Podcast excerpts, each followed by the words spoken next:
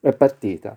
Allora, ehm, io è la terza serata che faccio del, del Friday I'm in Love. Ho iniziato prima del Covid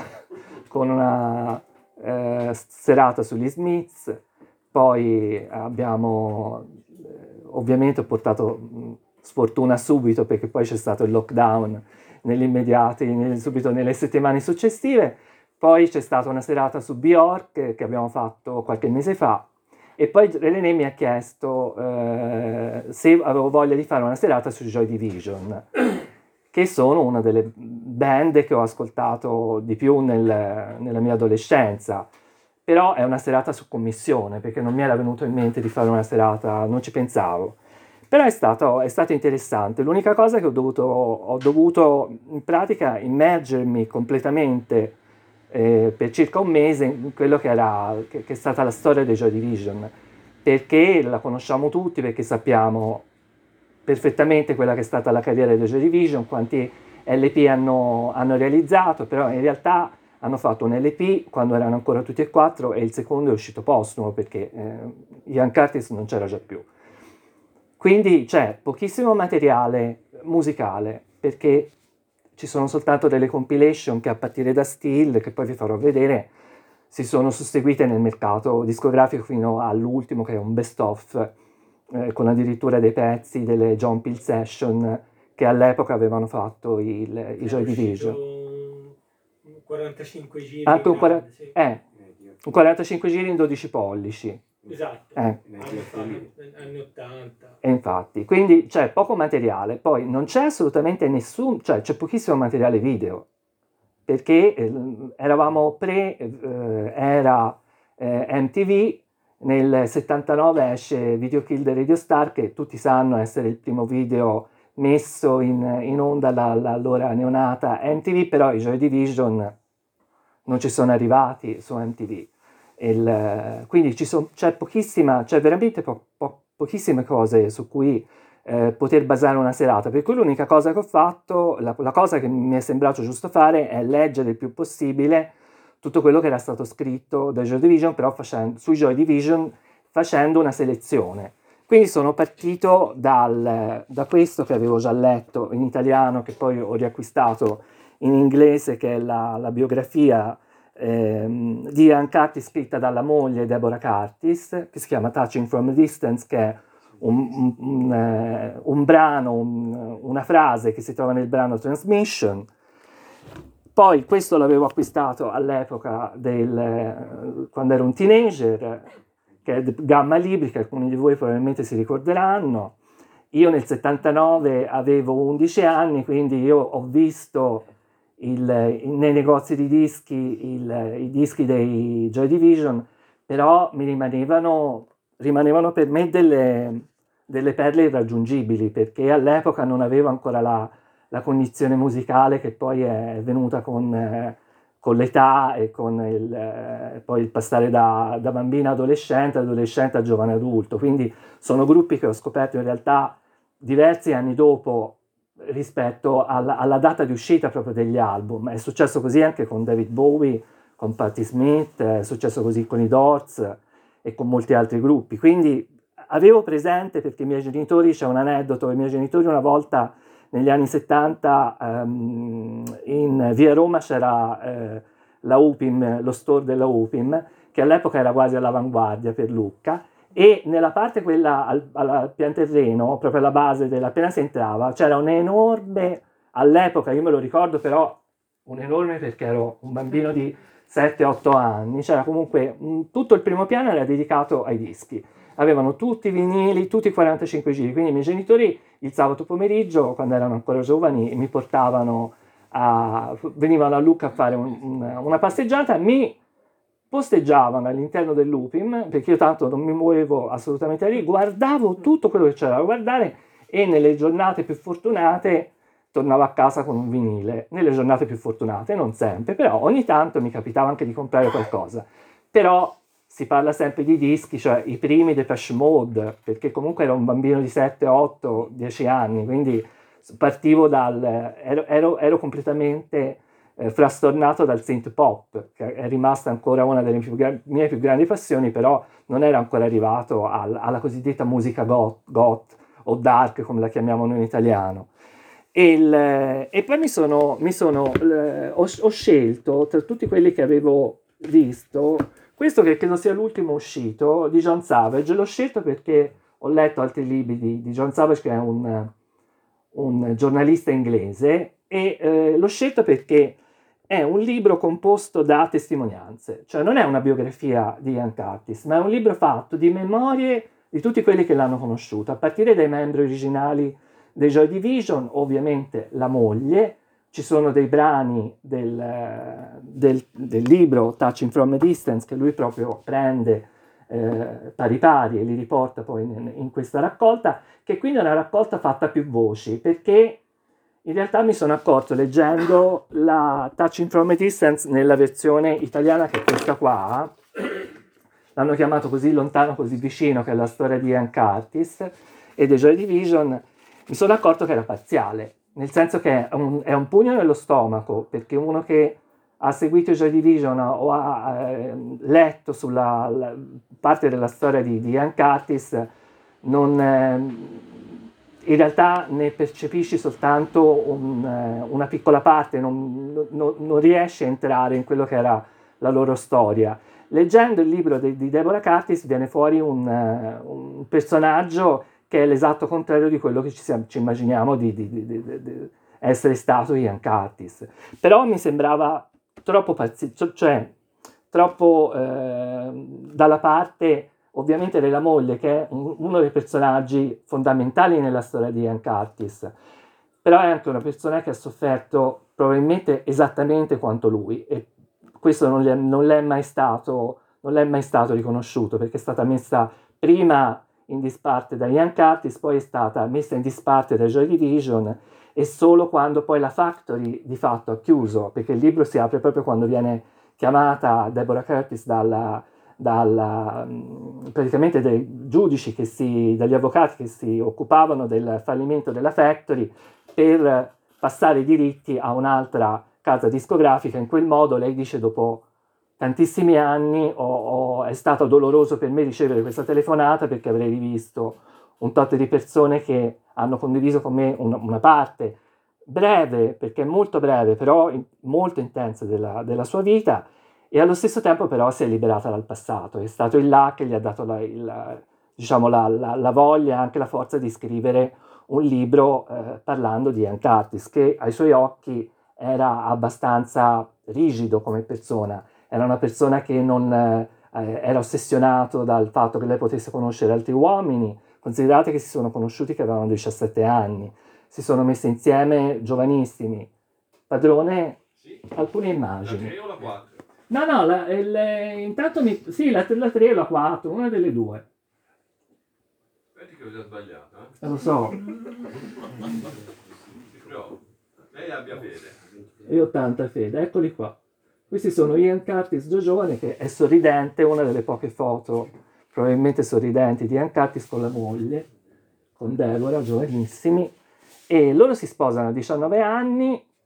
perché non, Ian non l'aveva mai fatto, e quindi facciamolo, sposiamoci. Poi hanno un figlio subito dopo, anzi una figlia, Natalie,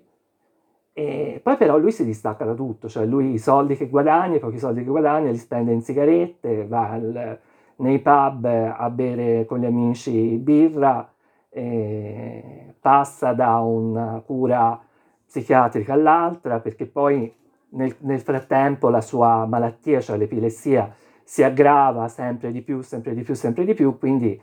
questa figura solitaria o diciamo così un po' idealizzata che abbiamo, che abbiamo noi di Ian Curtis in realtà probabilmente nella realtà non era. Lei, pass- lei, lei, dice che lui era un conservatore, cioè durante le elezioni comunque eh, le, votava Tory in Inghilterra, lui era uno dalle, dalle idee molto precise e dalle, dalla visuale molto ristretta. Quindi anche questo fatto della fascinazione della seconda guerra mondiale, che dobbiamo ricordarci all'epoca, lui è nato nel 59, quindi era un evento a differenza di persone come me, che sto, io già sono vecchio, sono nato nel 68, quindi ho già i miei anni, però la, la seconda guerra mondiale io l'ho vissuta come qualcosa di molto vicino perché i miei nonni e i miei genitori c'erano. Lui nel 59, nonni, il suo nonno, suo padre l'hanno vissuta proprio come l'evento più importante prima della loro nascita, l'evento mondiale più importante prima della loro nascita. Quindi avevano subito questa fascinazione anche da un punto di vista militare. Lui sin da piccolo si racconta nelle varie, nelle varie biografie che disegna uniformi militari, rimane affascinato dalle uniformi del Terzo Reich e infatti il look che poi adotteranno i Joy Division quando si chiameranno Joy Division è un look che comunque eh, riprende un po' quel tipo di eh, questi impermeabili lunghi che nelle fotografie sono grigi, in realtà erano verde militare, perché sono le fotografie in bianco e nero di Kevin Cummings, prima che loro conoscessero Anton Corbin che ha fatto la fotografia del, che ho scelto come diciamo poster per la serata. E questi sono Ian Curtis e Deborah paffuti, paffuta lei un pochino meno lui, che era molto alto e dinoccolato, e il giorno del loro matrimonio lui scelse un abito color pesca quindi cioè, ancora, era ancora in una fase... Era meglio in bianco e nero. Sì, qui era meglio in bianco e nero, ma perché noi in realtà abbiamo una visione dei Joy Division in bianco e nero, perché le fotografie che furono state fatte sono state fatte tutte non per, per una scelta stilistica, perché non, il colore c'era già, nel 79 esistevano già le macchine fotografiche a colore, però quelle che conosciamo anche nel libro della Deborah Curtis in realtà le fotografie a colori sono quelle della loro gio- gioventù, poi dal momento in cui nascono gli, Steve Kittens, che è il primo nome con i quali si sono, eh, si sono eh, chiamati i Joy Division, che ha, vuol dire qualcosa come gattini rigidi, che era un nome che gli avevano ehm, quasi suggerito terze persone. E sono passati poi a Varzav, che è un omaggio a Varsavia, del, il pezzo che ascoltavamo, di, de, lo strumentale di David Bowie da Low, che è uno dei dischi ovviamente di, che ha influenzato maggiormente eh, Ian Curtis insieme a Ziggy Stardust, Aladdin Sane e i primi dischi dei Kraftwerk, Autobahn su tutti. La si ascolta anche nella colonna sonora originale del film Control, quello diretto da Anton Corbin sulla vita di uh, Ian Curtis. Però io volevo partire dalla numero uno. Come dice, come dice Lewis Carroll, comincia dall'inizio e quando arrivi alla fine fermati. Mi dice nel Paese delle Meraviglie. Ecco, allora volevo partire di qua perché leggendo questi libri mi è, per assurdo, io siccome ho una preparazione umanistica, sono laureato in storia dell'arte e per assurdo non io non avevo fatto il collegamento. Però leggendo il libro della mm, Deborah Curtis, anzi riprendendolo in mano dopo che l'avevo letto tantissimi anni fa, c'è proprio un, eh, una prefazione scritta da John Savage, che è l'autore di questo tomo che è uscito ultimamente, nel quale si dice che eh, lui applaude al coraggio che ha avuto la, la Deborah a scrivere il, il, libro che in qualche modo dovrebbe contribuire a rimarginare una ferita aperta, che è rimasta aperta per più di 15 anni, ci eh, aiuta a comprendere la natura dell'ossessione che continua a attraversare la cultura to- rock, quale la nozione romantica dell'artista tormentato, troppo veloce per vivere e troppo giovane per morire. È il mito che trae origine da Thomas Chatterton, che è quello dietro di, voi, dietro di me, e anche ancora oggi è in auge, viene incarnato da Rodolfo Valentino, James Dean, Sid Vicious, Ian Curtis, fino ad arrivare a Kurt Cobain. Ci metterei anche Jim Morrison, perché comunque anche lui. E quindi il, il libro di, della Deborah Curtis ci mostra quale sia il costo umano della vicinanza a quel mito. E quindi ho detto, Dio mio, io ho fatto degli esami, ho studiato tantissimo all'università con il professore con cui mi sono laureato, il Pre-Raffaelliti, ho detto come mai non ci avevo pensato. Quindi ho detto, partiamo con un quadro dei Pre-Raffaelliti. Questo è eh, alla, Tate, alla, Tate, Gallery di Londra ed è la morte di Chatterton, di Harry Wallis. Harry Wallis è un, un pittore pre-raffaelliti, i pre-raffaelliti erano una confraternita, loro si chiamavano confraternita dei pre-raffaelliti, erano un gruppo di pittori giovani, eh, pittori usciti dall'accademia, che si erano distaccati, che dicevano che il, quello che gli veniva eh, insegnato eh, presso l'Accademia di Londra era diventata una pittura fangosa, che doveva in qualche modo ripulirsi da tutta la, la sporcizia che aveva accumulato nel corso dei secoli, quindi cosa fanno? Decidono di ispirarsi, il, il leader di questo movimento era Dante Gabriele Rossetti, figlio di un immigrato italiano, Gabriele Rossetti, e ehm, si ispirano a quello che è il primissimo Rinascimento, quindi a Botticelli, alle opere eh, poetiche di Dante Alighieri e a tutto quello che è arrivato prima di Raffaello, considerando Raffaello come colui che ha in qualche modo sporcato l'arte. Quindi ritornano a un medioevo immaginato, eh, idilliaco, quindi loro, loro, ri, le loro opere, i ritratti o omaggi come in questo caso, eh, sono sempre accompagnati da un grande simbolismo perché ci sono... Allora, Thomas Chatterton un, è stato uno dei primi poeti inglesi, lui si suicidò e da qui ovviamente il, l'avvicinamento con Ian Curtis a 17 anni con dell'arsenico. Lui era figlio di una famiglia che aveva ehm, come compito quello di ehm, eh, tenere in ordine una delle chiese anglicane eh, della Londra di allora. Il, quindi era figlio probabilmente di un pastore. E ha avuto un'educazione, ma non è mai stato mandato all'università. E si è educato da solo perché sin da piccolo si narra che a 4, 5, 6 anni questo bambino scrivesse già perché andava nel cimitero e ricopiava praticamente le lapidi che erano in uh, inglese antico e cominciò suo, il suo interesse, la sua fascinazione per tutto quella che era la poesia della prima Inghilterra, dell'Inghilterra del, degli albori, quando ancora l'inglese non aveva la forma, quella moderna, quindi era un inglese antico, medievale. E quindi lui iniziò da giovanissimo a scrivere dei pezzi di letteratura in finto medievale, utilizzando eh, inglese medievale, utilizzando degli pseudonimi. Quando poi la sua opera, trasferitosi poi nel, al centro di Londra, quindi nel mezzo di quello che doveva sembrare il, il luogo che avrebbe dovuto dargli lo slancio verso la, la notorietà, la celebrità,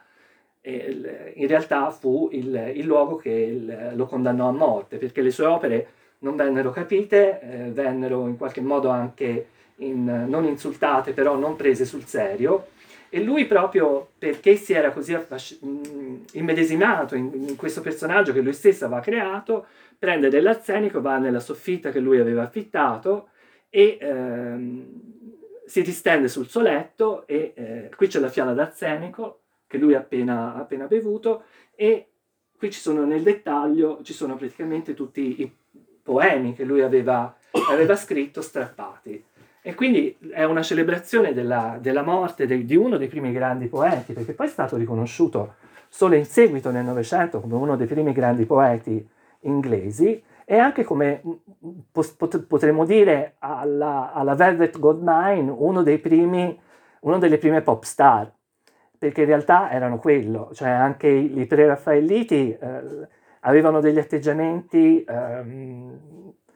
da protagonisti della, della, musica rock, capelli lunghi, eh, vestiti con dei colori sgargianti, guardate i pantaloni, la, la, giacca, lui era famoso anche perché amava vestirsi in modo, pur avendo un, una rendita modestissima, però amava vestirsi in modo, in modo sgargiante e i colori del, del, dipinto di Henry Wallis ne sono, ne sono testimonianza. Quindi da qua praticamente si parte con quel mito che poi ha attraversato eh, nell'Inghilterra e che è arrivata poi negli anni, negli anni 70, alla fine degli anni 70, fino a Ian Curtis, che ha iniziato la sua carriera il, ehm, con appunto gli Steve, uh, gli Steve uh, Kittens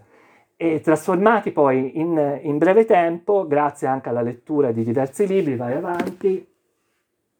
Sì, dimmi cosa. Vai avanti. Hai ah, il libro? Vai, no, vai avanti, vai avanti con le immagini. Ma no, mi devi dire cosa vuoi. Ah, non puoi andare avanti. Allora te lo dico subito. Sì, bravo.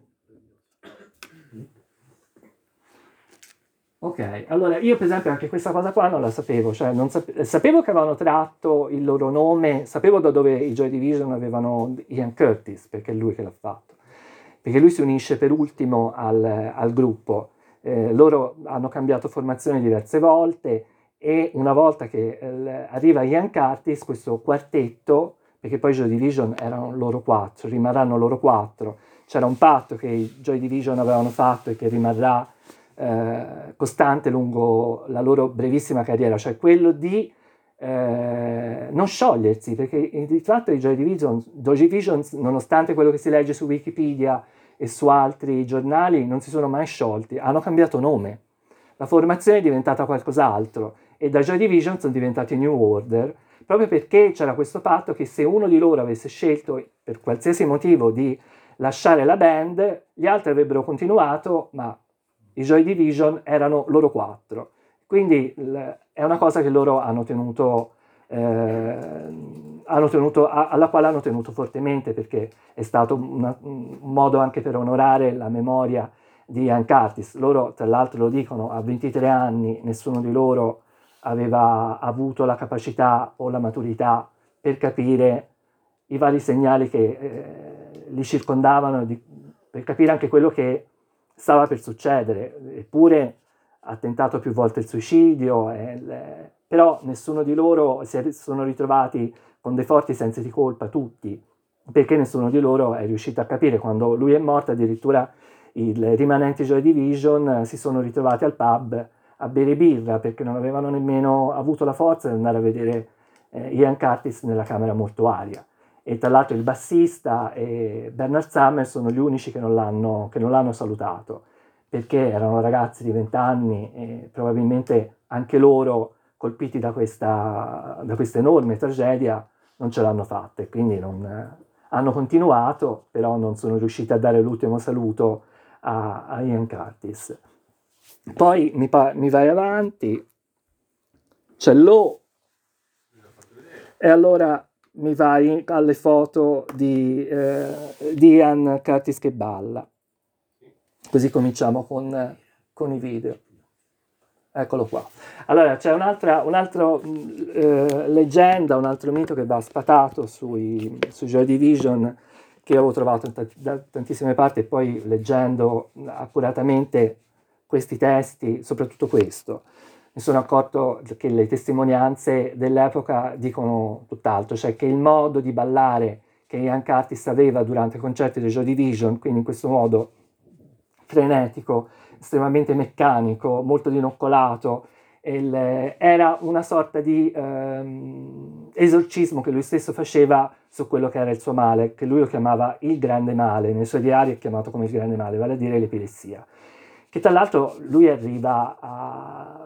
Il primo attacco avviene proprio dopo uno dei concerti di Joy Division, perché da giovane lui non aveva mai sofferto. Quindi il primo attacco viene proprio dopo il concerto dei Joy Division. E queste immagini che noi abbiamo dei concerti dei Joy Division, queste fotografie in bianco e nero, sono dovute al fatto anche che i Joy Division non hanno mai utilizzato nessun tipo di illuminazione eh, particolare, perché erano le luci eh, che, si, che si accendono e si spengono ripetutamente durante i concerti, le luci colorate aumentavano il pericolo che Ian Curtis potesse avere un attacco di epilessia sul palco e quindi loro suonavano sotto una luce ghiaccia, fissa. L'hanno sempre fatto perché altrimenti non avrebbero potuto portare a termine nessuno dei loro concerti. Quindi proprio dopo un concerto Ian Curtis si sente male eh, mentre stanno ritornando indietro a, nella loro città natale che è Macclesfield, nella grande contea di Manchester e eh, solo il bassista di Salford ma insomma comunque rimangono nella... Tra l'altro un'altra, un'altra, cosa che mi ha colpito è il fatto che mi è stato chiesto di fare una serata su Division, per, sono della stessa zona degli Smiths, perché comunque è partito, tutto parte anche da lì eh, per gli Smiths, è la stessa città. E il, um,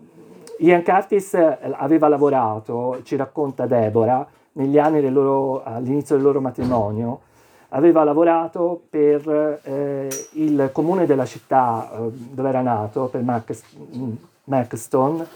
e eh, aveva lavorato nell'ufficio che si occupava di dare lavoro ai ragazzi in difficoltà, cioè tutti quei ragazzi che avevano una menomazione o avevano difficoltà di eh, apprendimento,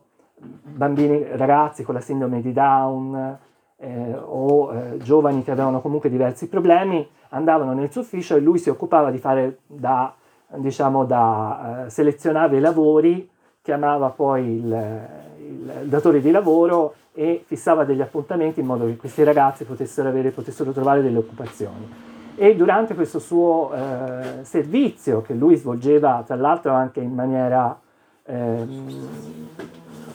con grande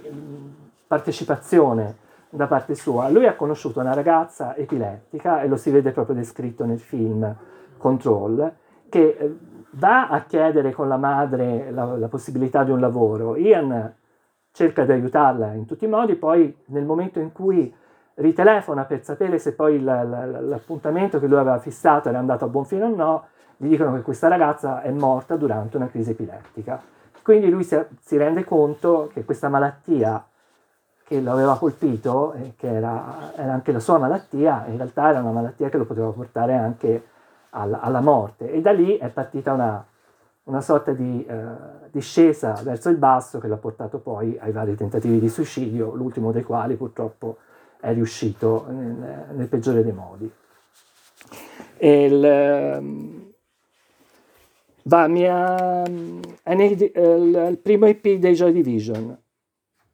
Io ci ho messo tutte, tutte le copertine perché è disegnato da,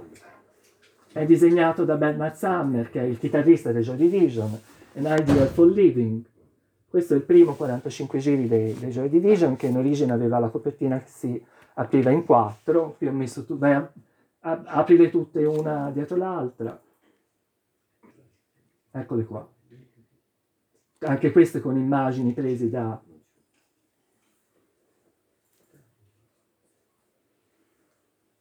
Ecco qua. Allora, questo è il primo 45 giri che porta il nome eh, dei Joy Division. Io sapevo che lui aveva preso questo nome da um, dai reparti all'interno dei campi di concentramento nei quali venivano raccolte le giovani eh, ragazze ebree, quelle che erano di aspetto più, più piacevole,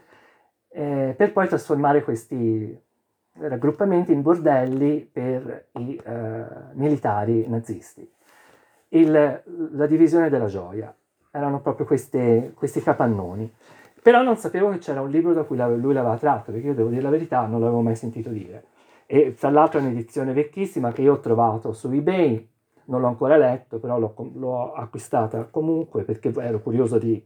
eh, di vedere, insomma, di, di, di, capire.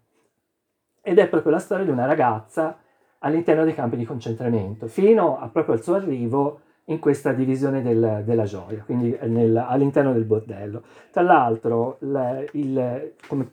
potete vedere, ma lo vedete anche da qua, dal libro proprio il, che ho trovato, il, nome della, della, persona non è il nome della persona, è la matricola che gli hanno dato una volta entrata nel campo di concentramento. Quindi c'è il Concentration Camp, Concentration Center, e il, con il numero eh, 13.500, eh, no, 13, no, 13 milioni 500, 5.000, sì, sì, vabbè, sono andato in tilt. Il, ed è proprio la storia di un adolescente all'interno del, del, campo di concentramento. Quindi questo è il numero, è il numero con il quale era, era, conosciuta all'interno del campo, che poi è rimasto. E i primi due video sono due brani di Ideal for Living. Vada.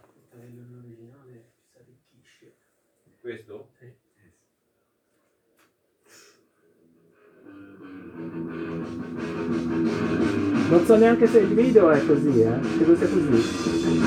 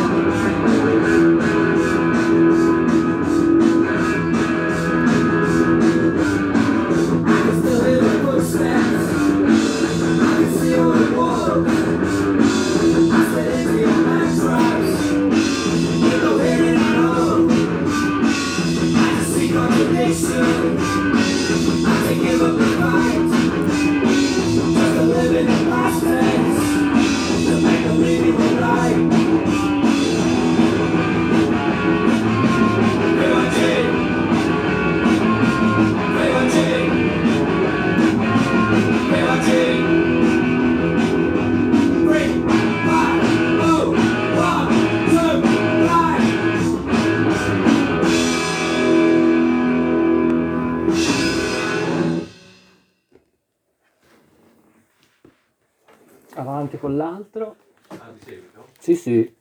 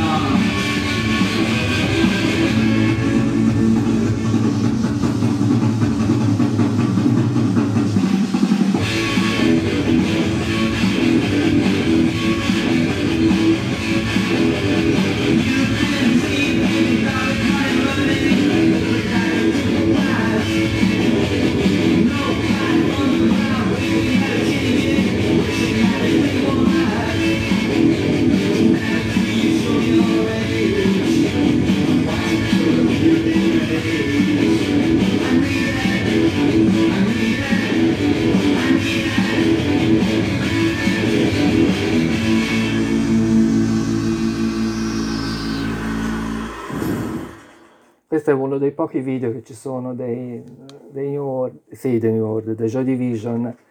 in circolazione. Il, tra l'altro è un, pezzo che se mi sbaglio si chiama Dead Soul e eh, era molto spesso utilizzato da, da Joy Division per, per aprire i concerti perché ha questa lunghissima introduzione che permetteva praticamente a tutta la band di entrare come una sorta di, um, di trance eh, musicale e tutti insieme riuscivano, tutti e quattro insieme riuscivano poi a creare quello che è diventato il suono dei Joy Division. La cosa che mi ha colpito più di tutti, guardando, cercando questi video, è che non c'è mai una versione delle loro canzoni uguale a quell'altra. Cioè anche quelle che poi sono stampate sui dischi, sono tutte una diversa dall'altra. E la, la cosa che si sente tantissimo è il, questo il passaggio dall'essere quattro ragazzi che si trovano per formare un gruppo post-punk all'essere poi quattro ragazzi che cominciano a capire che crea, in quattro creano qualcosa di completamente diverso dal post-punk, perché di post-punk hanno poco, perché sono nati in quegli anni, ma in realtà loro creano completamente un genere musicale che non c'era, stava nascendo in quegli anni, sono dello stesso periodo Susie and the Banshees,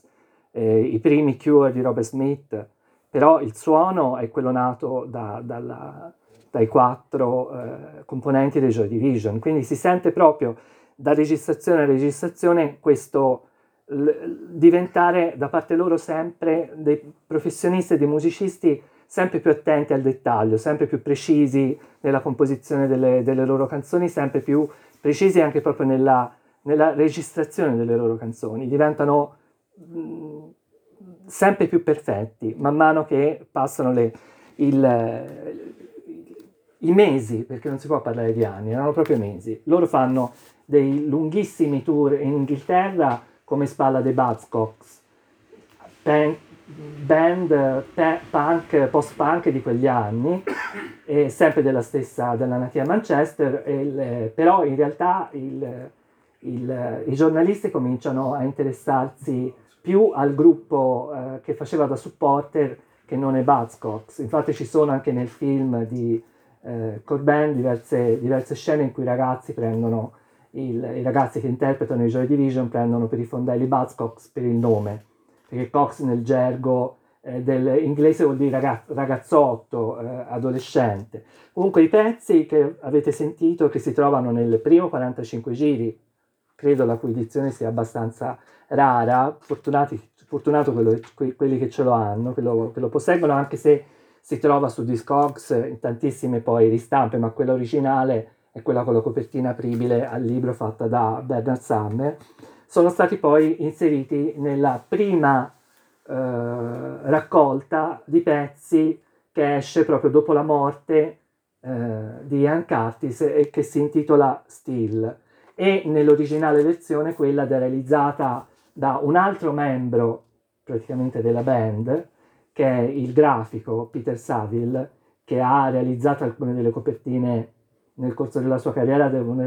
alcune delle copertine più iconiche della, della musica rock in generale, eh, era addirittura una scatola chiusa con un fiocco rosa, proprio con un nastro di, di, di, di raso rosa. E lo si vede poi in una delle fotografie che avevo scelto per la serata di stasera. E vi dicevo, entra Peter Saville. Uh, Peter Saville sente parlare dei Joy Division, arriva Tony, Tony Wilson della, della, neonata Factory, loro incidono un LP con, incidono, registrano un LP con la RCA, questo LP, eh, le cui versioni proprio si ritroveranno poi nelle varie raccolte che escono post morte di Ian Curtis, questo LP non soddisfa i Joy Division, non soddisfa la, la RCA, viene messo in un cassetto e verrà poi rieditato diversi anni dopo come bootleg. Ed era però il primo LP nel quale si trovano praticamente sia le canzoni che sono finite poi su Unknown Pleasures, che è il primo LP dei Joy Division, alcune canzoni che sono finite su Closer, che è il secondo LP, che è il secondo album.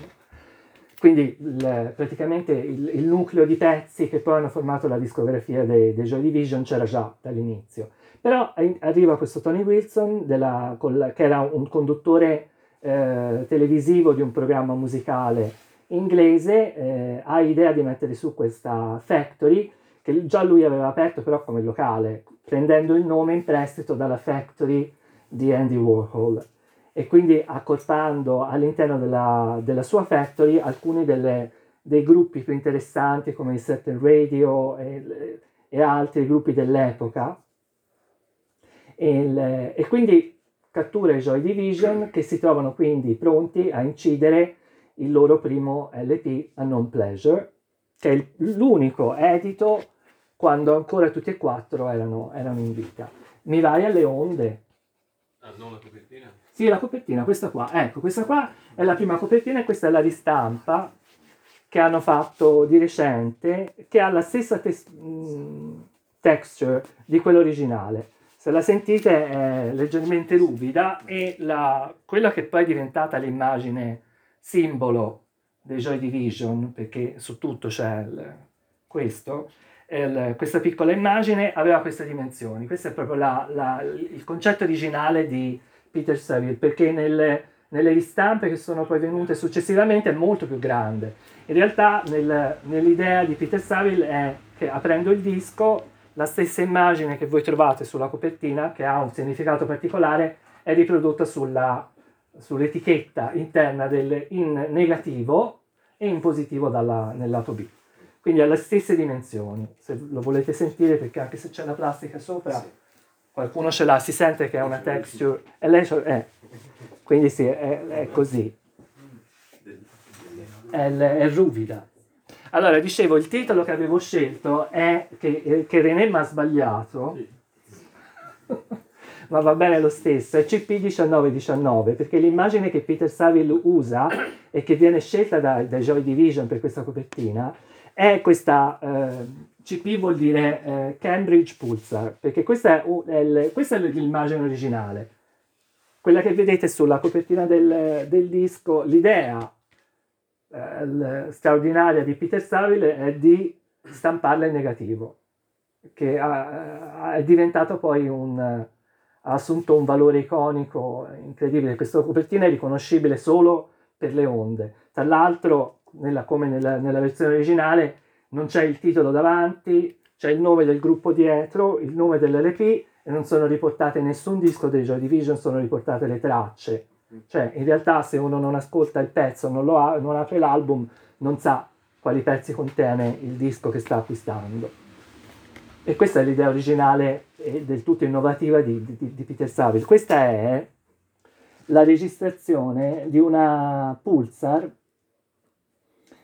cui, il cui nome originario era CP1919, dove CP sta per Cambridge, Pulsar perché è stata eh, proprio scoperta a Cambridge, e si trova nella costellazione della Volpetta e è stato il primo oggetto astronomico di questo tipo mai scoperto, cioè all'epoca, siccome non si, non si era ancora capito bene, perché è stata scoperta nel, eh, mi sembra nel 67, quindi un anno prima che io nascessi, eh, c'era proprio l'idea che fossero, siccome non, non, erano, ancora state, non erano ancora state scoperte le, le, le pulsar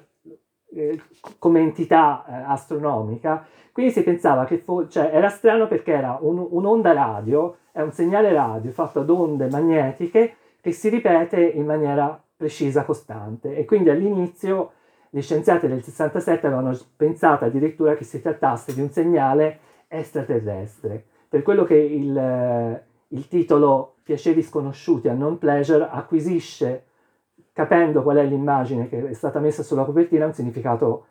secondo me particolare, proprio perché era un messaggio che veniva, si pensava all'epoca, dallo spazio e infatti poi fu, fu eh, soprannominato, fu battezzata la, la sorgente di, questa, di questo eh, messaggio radio, di queste onde radio, LGM, che in inglese vuol dire Little Green Man cioè gli omini verdi, che mandavano queste, queste onde, quando poi invece in realtà è stato scoperto che sono proprio queste formazioni astronomiche che mandano queste onde, si è tutto ridimensionato e che quindi gli extraterrestri ancora non ci hanno mandato nessun messaggio. Però questi piaceri sconosciuti sono proprio, eh, diciamo, eh, messi sulla copertina del, del disco dei Joy Division, del primo album, grazie a questa rappresentazione grafica eh, in negativo della, di questa eh, scoperta astronomica. Ora c'è il, c'è il dettaglio anche interno, ci sei? L'hai già fatto vedere? Il, il dettaglio di Unknown Pleasure, la copertina interna. Bravo, questo qui. Ecco, dentro il disco è così, c'è questa immagine. Niente di più, niente di meno che è una porta che è importante perché così inizia il, l'unico video, perché c'è solo un video di Joy Division che è Love Will Tear Us Apart, non esistono altri video, sono solo, sono solo esibizioni live di scarsissima qualità, di scarsissima qualità. Infatti ho fatto una scelta, ma non so se poi sarà ehm, eh, condivisa da voi, però io vi faccio vedere intermezzati i video eh, live The Joy Division e poi vi faccio vedere il, lo stesso video, la stessa canzone, però tratti da Control. Perché pochi sanno che i ragazzi che hanno interpretato i Joy Division nel film di Anton Corbin suonano, cioè sono loro che suonano, è lui che canta, non sono i Joy Division. Quindi c'è un'immedesimazione totale, perché tra l'altro il ragazzo che ha interpretato Ian Curtis e Joy Division è stato un cantante con, ha avuto un gruppo l, l, inglese di non grande successo e poi gli si è aperta una, una, carriera addirittura hollywoodiana perché poi ha continuato e continua ancora oggi ad essere, ad essere un attore molto, uno dei, dei, degli attori inglesi meglio vestiti e maggior, maggiormente apprezzati in, in, America. Sam Riley che tra l'altro è identico a Ian Curtis, proprio identico. Quindi ora guard- vedrei Transmission. Ecco, questi sono loro.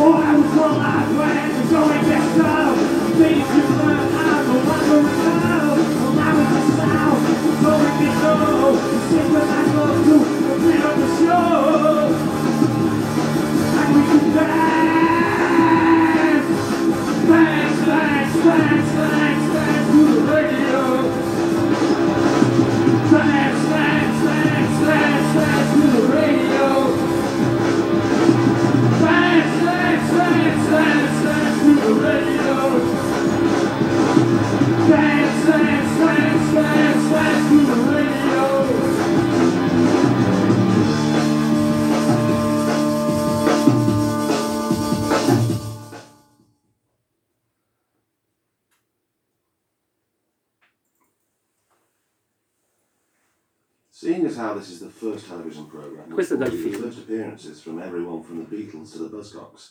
we like to think we bring you the most new and interesting sounds in the Northwest. They're called Joy Division and are a Manchester band except for the guitarist who comes from Salford. A very important distinction. This is called Transmission.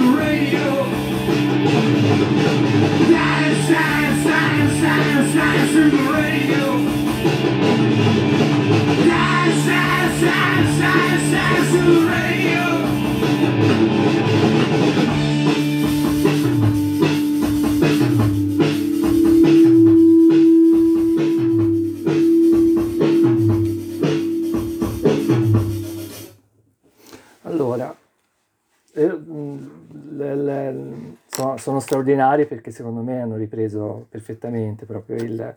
E dic- dicevamo prima del- dell'inizio della serata, parlavamo proprio del film, sottolineando il fatto di, di come questo film di Anton Corbijn sia in realtà forse uno dei migliori realizzati sulla biografia di un, di un artista musicale perché proprio pre- si vede che lui li ha conosciuti, cioè lui li ha conosciuti, ha, ha vissuto quello che è stata la storia dei Joy Division e tra l'altro ha avuto la, la- la- la- bellissima idea di realizzare un, un film su Joy Division in bianco e nero, proprio perché loro avevano questo modo di rappresentare se stessi anche nelle fotografie, quindi riprende proprio pienamente quello che è il, il- il periodo che Joy Division hanno vissuto. Dalla- da, questi, da questi concerti poi Joy Division diventano sempre più importanti. Il- la fama comincia a crescere e questi sono i concerti a cui partecipava, avete visto qui nella della rappresentazione cinematografica, la, la moglie Deborah a casa con, con i genitori che guardano la- una delle prime esibizioni in tv dei- dei- del- della band di- di- del marito. E lei continua poi, anche una volta incinta, a seguire Ian, a far parte proprio come membro quasi dei Joy Division e lo segue nella prima parte della carriera fino alla, alla pubblicazione del, di Unknown Pleasure. Poi c'è qualcosa, succede qualcosa, cioè loro sono chiamati a fare un tour in Europa e partono, tra l'altro con eh, un sacco di preoccupazioni perché avevano paura che comunque il- questo continuo eh, fare tour eh, con concerti uno vicino all'altro, eh, avesse poi delle, ripercu- delle ripercussioni anche eh, fisiche eh, sull'epilessia di Ian Curtis, fanno questi concerti, poi succede qualcosa, vale a dire che piano piano un, eh, la Deborah Curtis viene estromessa dalla, dalla, vita del gruppo e poi proprio dalla vita di Ian Curtis, dalla vita del marito. Cioè lei viene lasciata indietro. A un certo punto nel, c'è un, una scena che si trova proprio descritta nella, nella, biografia e che si ritrova proprio riportata, eh, proprio così come è stata descritta nel, nel film di eh, Control, il, di Deborah Curtis che va, entra a concetto già iniziato e si lamenta con Tony Wilson, cioè con quello che poi è diventato il manager e il, il promotore dei, dei, dei, Joy Division con la sua etichetta La Factory, del fatto di, di, che non la volevano fare entrare, cioè quelli che erano all'uscita dicevano, cioè, cosa ci dice una moglie di una futura rock star incinta di sei mesi a un concerto. Se vogliamo far passare Ian Curtis per una rock star, lei non deve stare qua. E questo è stato il, l'inizio di una fase che ha portato poi al, al declino e alla totale proprio distruzione del, del, del matrimonio di, eh, tra Deborah e Ian, perché come dice giustamente la moglie, lui non voleva suicidarsi perché aveva dei problemi, aveva dei problemi, aveva dei problemi all'interno del gruppo, all'interno della famiglia perché aveva già deciso di suicidarsi. È diverso il discorso. Quindi subentra questo aspetto. E poi succede una cosa ben più importante che tra l'altro poi ha avuto anche uno, uno sviluppo eh, privato nel, nel, film di Control, vale a dire che Ian Curtis conosce una pseudo giornalista, così viene descritta dalla, dalla moglie Deborah Curtis, Henrik Honoré, belga, che va a uno dei concerti europei del, dei Joy Division, vuole intervistare Ian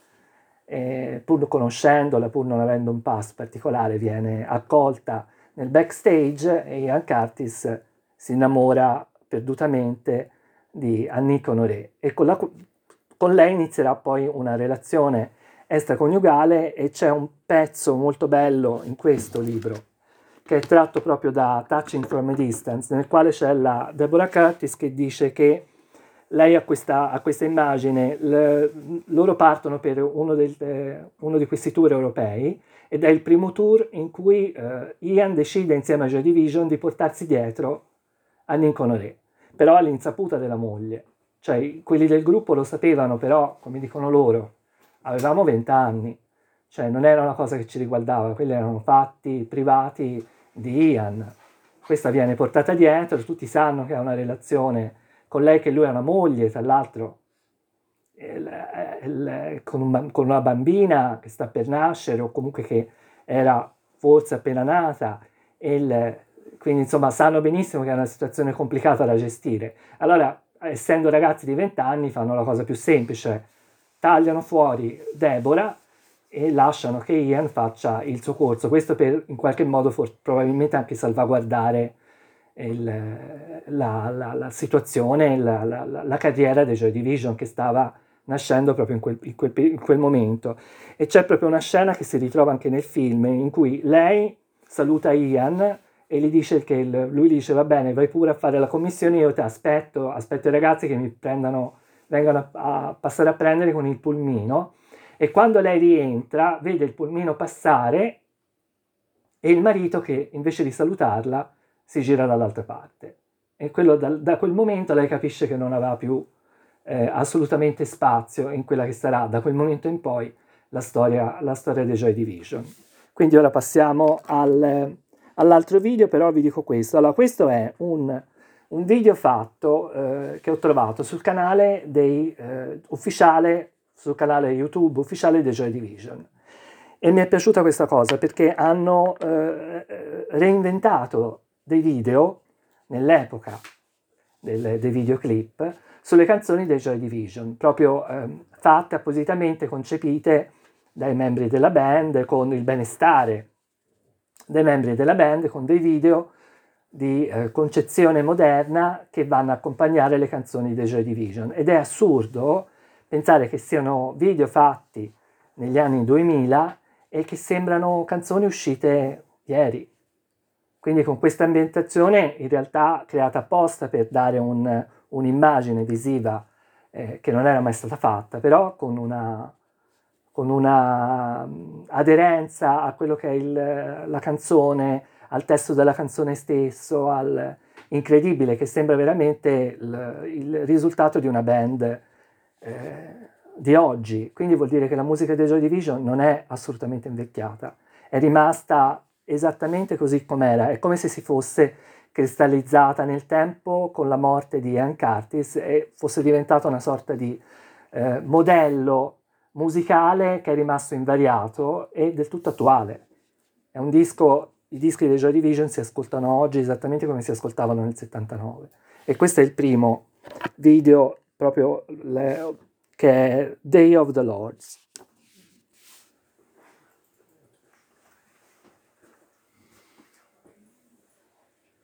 Ah no, questo è un altro. Va bene, va bene, va bene questo. Ah, scusa. Parti qui, parti, fai, fai, questo? fai sentire questo, sì, poi tanto anche questo è riimmaginato.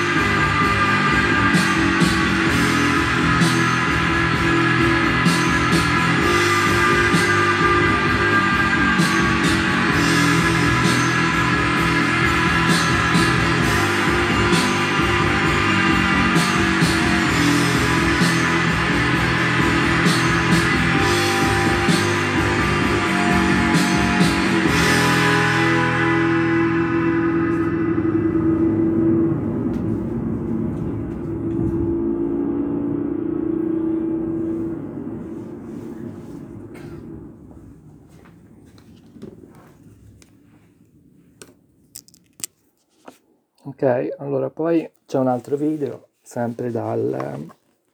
Prima il video originale, poi quello reimmaginato, She lost control. She Lost Control, ed è la canzone che Ian scrive per, per la, per- cioè lei perde il controllo, è la canzone che lui scrive per la ragazza che aveva conosciuto eh, quando lavorava nell'ufficio di collocamento in pratica per ragazzi con difficoltà. E nel momento in cui eh, viene, a conoscenza, viene a conoscenza della sua, della sua morte per, la- per l'epilessia, scrive questa canzone che poi diventerà in qualche modo autobiografica, perché siamo già in un periodo in cui le crisi di Ian diventano sempre eh, più frequenti a causa dei concetti e dello, dello stile di vita che era esattamente l'opposto a quello che il- di quello che gli veniva consigliato dai medici dell'epoca, quindi regolarità, andare a letto piuttosto presto, avere regolarità negli orari, non bere alcolici, e ovviamente la vita del- della band rock e poi del, del tour era esattamente il contrario, cioè si viveva di notte, il- la birra ovviamente il- a fiumi e il- di conseguenza gli orari assolutamente non, non regolari portano addirittura Ian Curtis a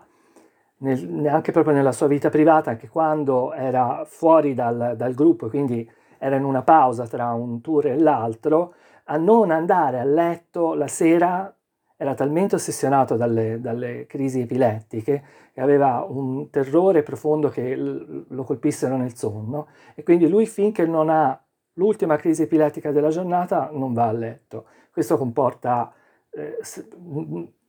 serate e nottati completamente insonni, che sicuramente hanno fatto in modo che questo meccanismo in realtà invece che di migliorare andasse a peggiorare sempre di più perché poi le crisi man mano che passavano diventano sempre più, più violente, le-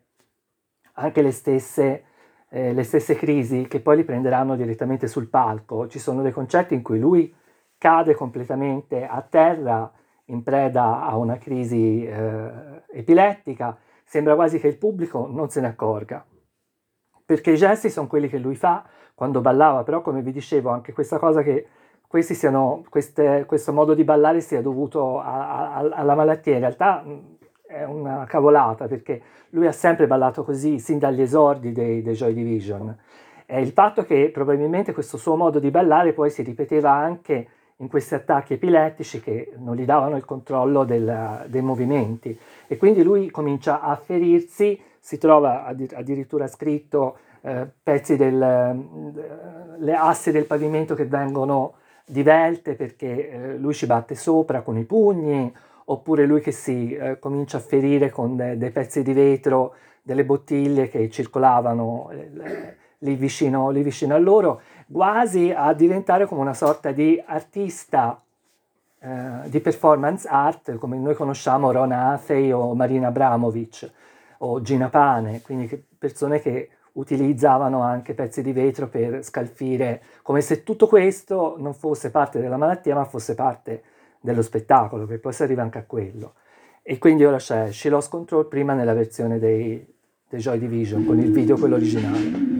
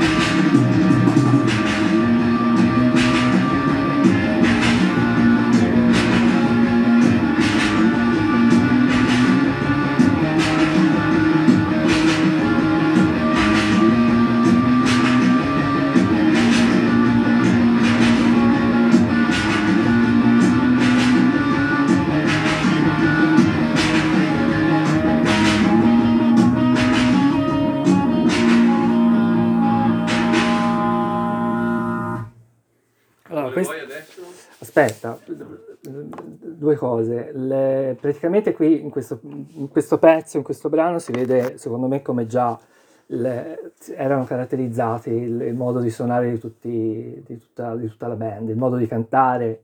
e di esibirsi di Ian Curtis, ma anche il modo di suonare la chitarra di Bernard Sumner, il modo di suonare il basso di Peter Hook molto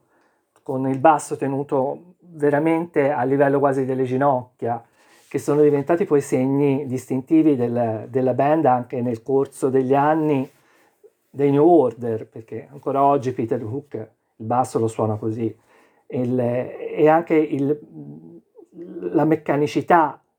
eh, quasi incredibile del batterista, perché non, non perde assolutamente la concentrazione, sono delle macchine da musicali, eh, riescono a creare questo sound inconfondibile che è veramente unico. L'altro pezzo vi volevo far vedere la stessa, la stessa canzone però da control. Quindi ne salti uno perché tre volte ci lost control, se no è un po' eccessivo.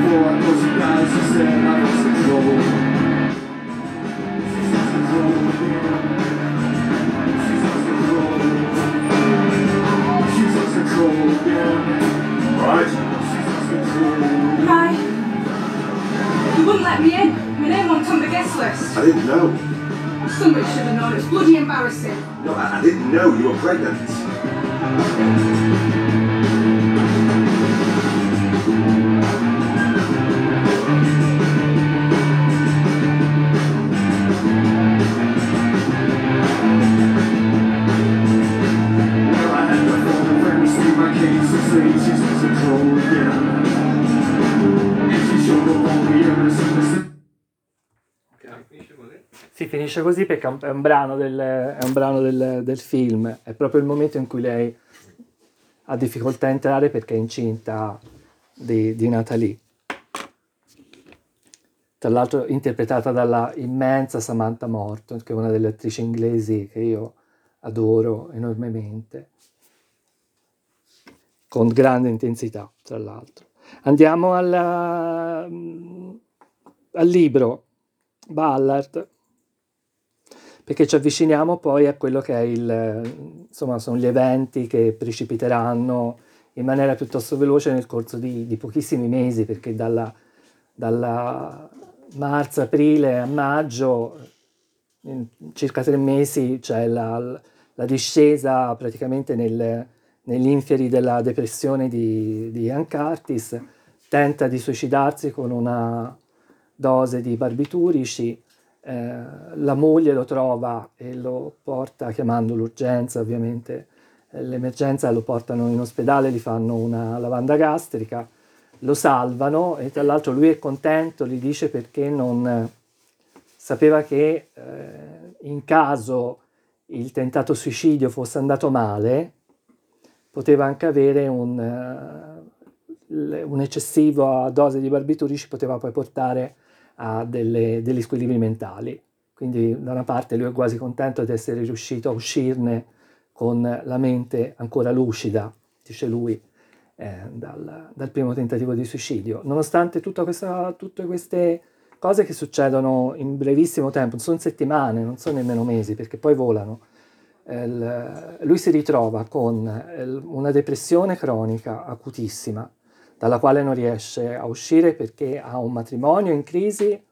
una bambina piccolissima che ha dif- con la quale ha difficoltà a relazionarsi, sono pochissime le immagini di Ian Curtis con la bambina e le immagini di Ian Curtis che sorride con la bambina perché aveva paura addirittura a tenerla in braccio. Ha, di- ha difficoltà a relazionarsi con lei perché aveva paura di farle del male, perché non, non riusciva a controllare le sue crisi epilettiche. Quindi la, la tiene in disparte perché non, ha veramente paura di, di- di- che, le cad- che, che gli possa cadere in terra, che possa farsi del male.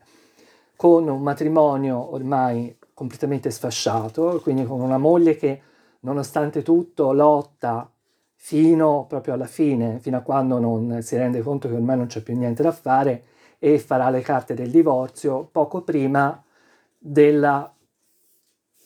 programmata tournée negli, de- negli Stati Uniti dei Joy Division. Per loro dovevano partire per gli Stati Uniti e eh, Ian Curtis eh, aveva cominciato a preoccuparsi perché odiava volare, aveva paura degli aerei, eh, quindi era a metà strada tra il pensiero di andare nella, nella terra di molti dei suoi miti come James Dean, Jim Morrison e quindi di viversi questa avventura americana, il fatto che una band inglese fosse chiamata con grande richiesta negli Stati Uniti era un, un fatto eh, di grande importanza per la, per la band stessa, per il futuro della band stessa. Quindi nonostante loro quattro avessero trovato un accordo per il quale prevedevano di smettere un po' al, di rallentare almeno con i concerti, eh, mentre procedevano le registrazioni di quello che poi sarà il secondo album, Closer, eh, si erano trovati d'accordo loro quattro che per la salute, per permettere a Ian di in qualche modo di riprendersi e di eh, riprendere un attimo il controllo della sua vita da questo grande macello che era diventato la sua vita, che poi aveva anche la situazione con, con l'amante, che era ancora più complicata perché lui prendeva tantissime eh, medicine contro la depressione e si sa che le medicine contro la depressione hanno degli effetti anche sulla libido, quindi la, va, tutto a, a, va tutto proprio a scatafascio, cioè lui non sa assolutamente più co- cosa fare, si trova catapultato nel famoso eh, vortice, nel- in questo buco che sembra non avere mai termine, finché poi molte persone che poi soffrono di depressione non si trovano a identificarsi con il buco stesso, quindi quando diventa il buco non c'è fuoriuscita, perché l'ultima fuoriuscita è il, è il suicidio, cioè il togliersi completamente da, da questa situazione perché non si, hanno più, non si ha più la forza di reagire a quelli che sono tutti gli stimoli che vengono dall'esterno e con, con i quali non si riesce più a, ad avere un qualche controllo. Il- c'è una fotografia, ah, una delle canzoni, scusa Rene, una delle canzoni del, del nuovo, del nuovo disco porta proprio il titolo del, del libro di Ballard, eh, che è proprio la canzone che apre Closer e, eh, e questa è un'altra delle influenze letterarie che insieme a, a Ballard, Burroughs, il Pasto Nudo, il- i Ragazzi Selvaggi, il, sempre di, di Ballard, il um, The High Rise, il, il grattacielo, eh, facevano parte sempre di queste ossessioni eh, letterarie di Ian Curtis, che era tra l'altro anche un, un grande appassionato di letteratura russa. Lui amava tantissimo Dostoevsky e Tolstoi, tant'è che eh, raccontano nel libro il- coloro che l'hanno conosciuto che lui proprio viaggiava durante i concerti con una, una shopping bag, cioè una, spesa, una borsa della spesa di quelle di plastica, con i suoi libri preferiti e se li portava dietro eh, durante i concerti per trarre poi ispirazioni dai titoli, da, da brani o da frasi del libro che poi lui trasformava in poesie, perché poi quello che è importante è quello perché Ian Curtis non è stato soltanto un musicista, è stato uno dei maggiori eh, probabilmente autori in lingua inglese del, del- dello scorso millennio, perché la- la- la- è sempre rimasto ancorato alla, alla figura del, dell'Ian Curtis, eh, cantante post-punk, suicida a 23 anni, ma in realtà è stato un autore eh, straordinario perché leggendo le sue canzoni sono delle poesie, sono veramente delle poesie e ci si trova tutto il, il malessere, si sente tutto il malessere, tutta la, la disperazione che questo ragazzo di 20 anni portava dentro di sé. Ora la- la- l'altro pezzo, mi, mi fai vedere la fotografia di Ian e Natalie. La trovi René? Eccoli. Questo è Ian Curtis e quella è la figlia di Ian Curtis, identica a lui, che oggi è una fotografa affermata nella, nella Londra eh, degli anni 2000 ed ha praticamente lo stesso sguardo, gli stessi occhi, è una via di mezzo perfetta tra la madre con queste guanciotte e gli occhi un po' stralunati di, di Ian Curtis, del padre. Poi ci sono altre fotografie dei Joy Division, perché ormai i Joy Division sono- erano diventati delle icone, quindi anche le fotografie sono diventate poi simbolo, questi sono nel camerino. Questa credo sia una fotografia, se non sbaglio, di- proprio di Anton Corbin, sì, e poi ci sono, ce n'è un'altra, questa, non la sgranare troppo perché sono di, sono di qualità pessima, e c'è anche un'altra, eccoli qua, nel quale dice l'unica cosa che si vede è che loro sono sempre poco vestiti e sempre un po' raggelati in questa Manchester gelida con la neve, loro sempre vestiti con queste camicie fini, con questi mh, eh, spolverini o eh, impermeabili che li coprivano a malapena. Dopo c'è qualcos'altro, ci sono altre fotografie di Joy Division, avevo raccolto scorrile velocemente. Bernard Summer sta morendo di freddo, si vede. Questa vabbè è iconica. Poi passiamo, eh, questa vabbè è Ian perché c'è il, c'è il momento in cui lui, ehm, proprio alla vigilia del, del tour per gli, per gli Stati Uniti, eh, decide di andare a parlare con la moglie chiedendole tra le lacrime di ritirare la, la domanda di divorzio, bisticciano il, Deborah ormai non ha più non ha più la forza nemmeno lei di reagire, perché comunque anche lei è una ragazza che si trova a dover combattere con un, eh, dovete portare avanti un lavoro aiutata dai genitori e una bambina piccola che deve crescere senza nessun tipo di supporto se non tutto il, il caos che si è venuto a creare da un punto di vista personale all'interno delle, della vita di Ian Curtis dopo eh, con i Joy Division. Il, lui rimane solo nella casa, eh, nella loro casa, quella che, eh, nella quale erano andati ad abitare dopo il matrimonio, rimane solo, la, Deborah va via, dice vabbè ci vediamo domattina perché non ne può più, il, lo lascia solo, lui si scola una bottiglia di, di, liquore, vede un film, uno dei suoi film preferiti, di uno dei suoi registi preferiti, che era Werner Herzog, eh, si ascolta tutto l'LP di Iggy Pop, che è stato una delle sue icone, The Idiot, e poi la mattina eh, dopo aver fumato un, una quantità industriale di sigarette,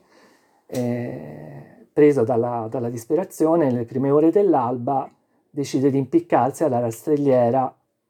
della cucina della, della loro casa, della casa sua e di Deborah. La rastrelliera è quella che, quell'aggeggio che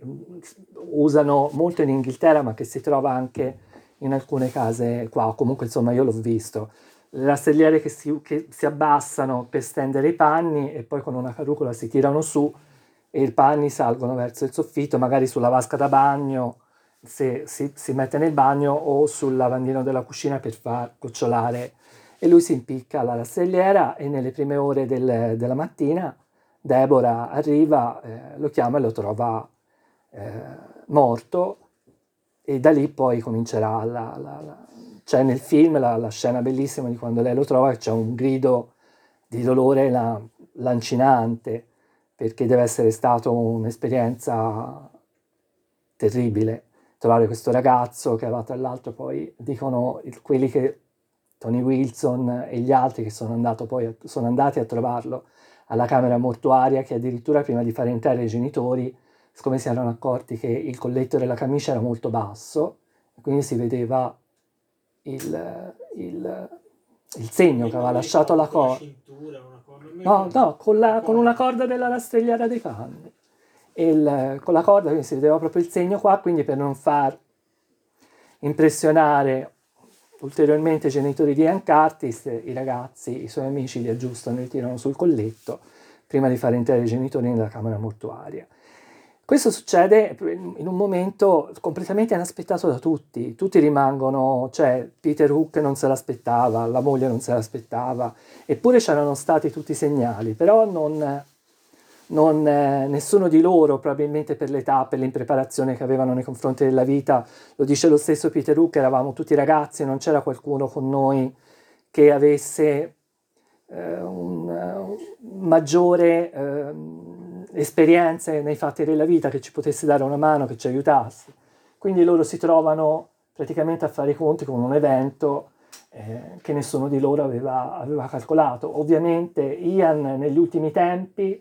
durante le registrazioni di, di Close, era assolutamente rilassato. Le, le registrazioni di Close del loro secondo album sono ricordate da tutti i membri del Joy Division come eh, tra l'altro è stato registrato, mi pare, in quattro settimane, cinque settimane, anche velocemente, perché erano nella fase di lancio verso la, il tour americano, quindi dovevano, le registrazioni dovevano finire eh, mh, velocemente con lo stesso produttore del, di Unknown Pleasure, del primo LP,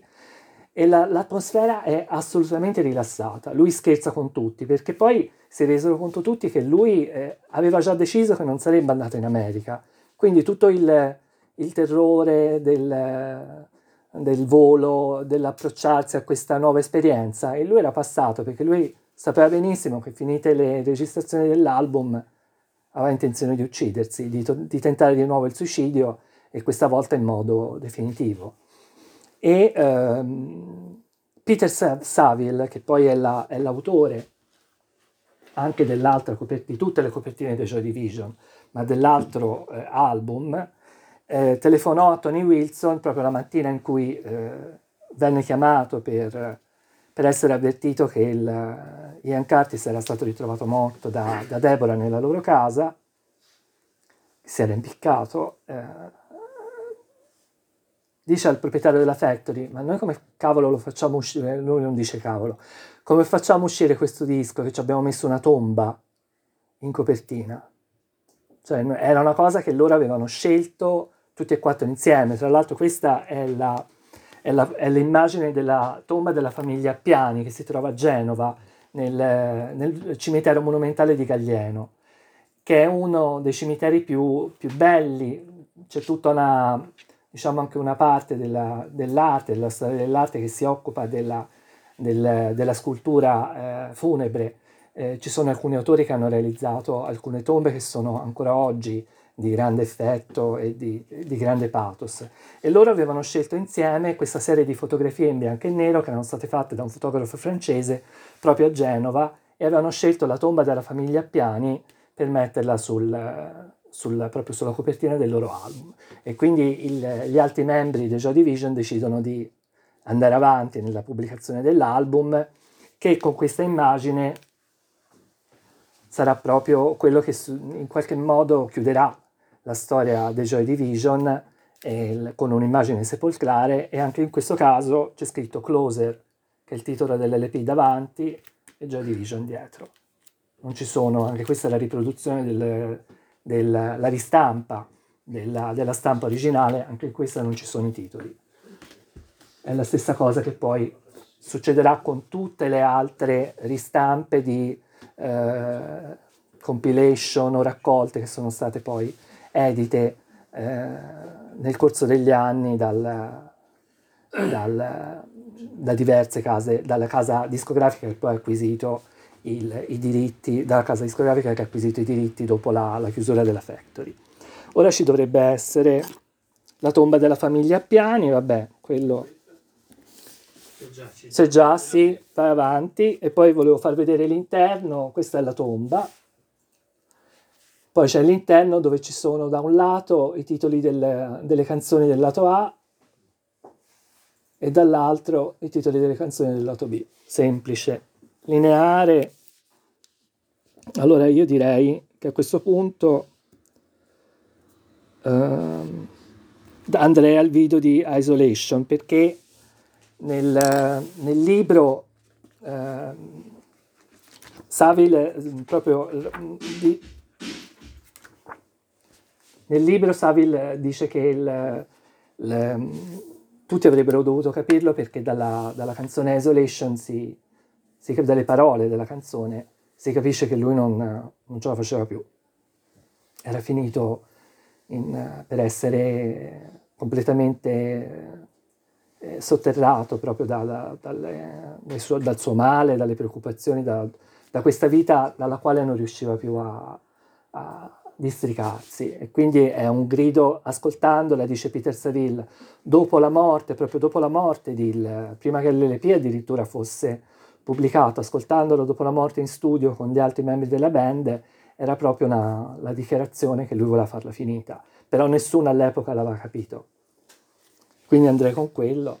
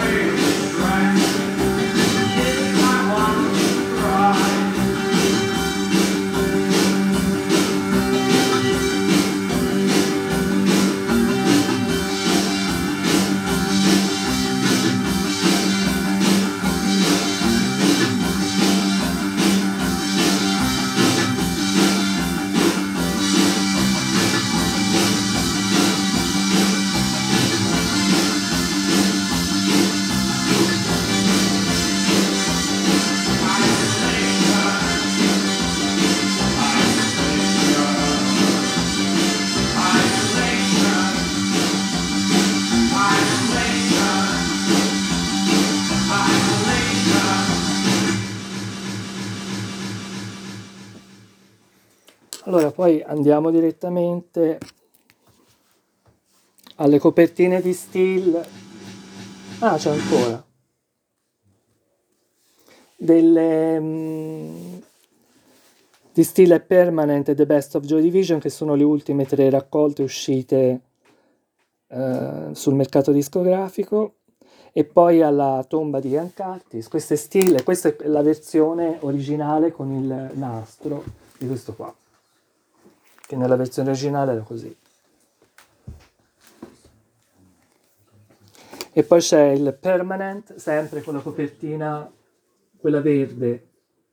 realizzata da Peter Saville, eccolo qua, questo Joy Division 1995, e poi c'è l'ultimo che è il The Best Of, che contiene appunto anche non, non solo dei brani di John Peel Session, ma anche un'intervista, mi sembra, con i membri della, della band. E poi andrei alla, alla, alla tomba di Ian Curtis. Ian Curtis fu cremato le ceneri poi furono raccolte e tumulate nel suo, nella sua città natale in Inghilterra. E questa è la tomba, semplicissima, con la data della sua morte, il 18 maggio del 1980, e con, la, con le parole Love Will Tear Us Apart, che è il singolo di maggior successo dei, dei Joy Division ed è definito sempre da Peter Saville, il loro... Eh, che era praticamente un membro dei, dei Joy Division perché ha curato tutta la parte grafica di, di, di questa band. Eh, è una delle, praticamente del, dei santo graal della musica rock, perché la perfezione di una canzone come Love Will Tear Us Apart eh, colpì tutti i discografici appena ebbero modo di sentirla. Ed è anche l'unico video, ho scelto di vederlo come ultimo video della serata, perché è la canzone che tutti conosciamo ed è la canzone che rappresenta un po' la perfezione pop di questo gruppo che è riuscito a unire questa musica decadente, eh, molto dark, gotica, dando, via, dando il via a un genere musicale che poi si è sviluppato nel corso degli anni e che continua ancora oggi. Eh, basta pensare agli editors, che non sono altro che una sorta di omaggio ai Joy Division perché la voce baritonale del cantante degli Editors ricorda molto anche il modo di cantare di, di Ian Curtis. Il, il, e allo stesso tempo è una canzone pop perché ha una melodia strepitosa, è una melodia che entra subito nell'orecchio di chi l'ascolta e si capisce immediatamente che era un, una canzone destinata a un successo mondiale, globale come poi quello che è stato, però è stato postumo tra l'altro sulla ristampa della la, la prima stampa della, di Love Will Tear Us Apart è una, una lastra, eh, come una lastra funebre, una lastra argentata con inciso Love Will Tear Us Apart e basta. E nella ristampa che è stata fatta poi in seguito, nel 12 pollici, c'è una fotografia di un'altra delle tombe del cimitero di, eh, di, monumentale di Genova, eh, tratta dalla stessa session fotografica da cui poi è tratta la, la, la, la foto che è finita sulla copertina di Close. Quindi andrei con il video che è l'unico video dei Joy Division, nel quale si vede la porta che si vedeva fotografata all'interno del, di Unknown Pleasure.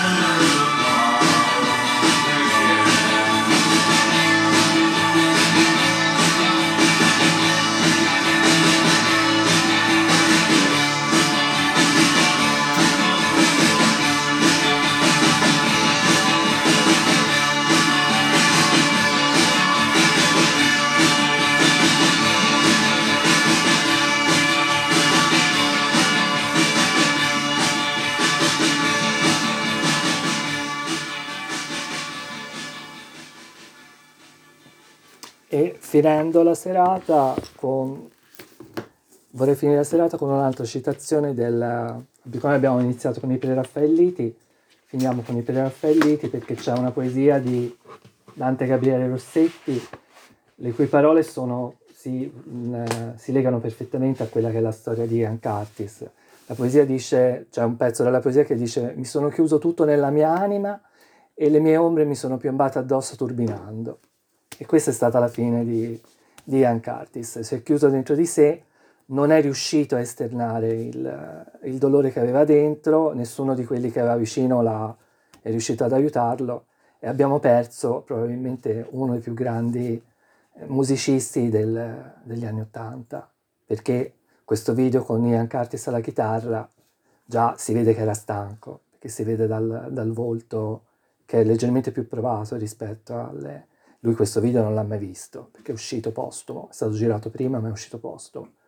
Probabilmente chissà cosa ci avrebbero potuto regalare Joy Division se fossero riusciti a, a creare qualche altro album insieme. Invece la storia finisce qua. C'è l'ultima fotografia che è nata lì. Così c'è una... L'ultima fotografia è la figlia. Giusto per... Eccola lì. No, allegria proprio no, però vabbè.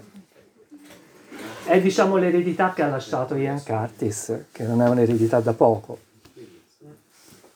figli sono l'eredità più grande probabilmente.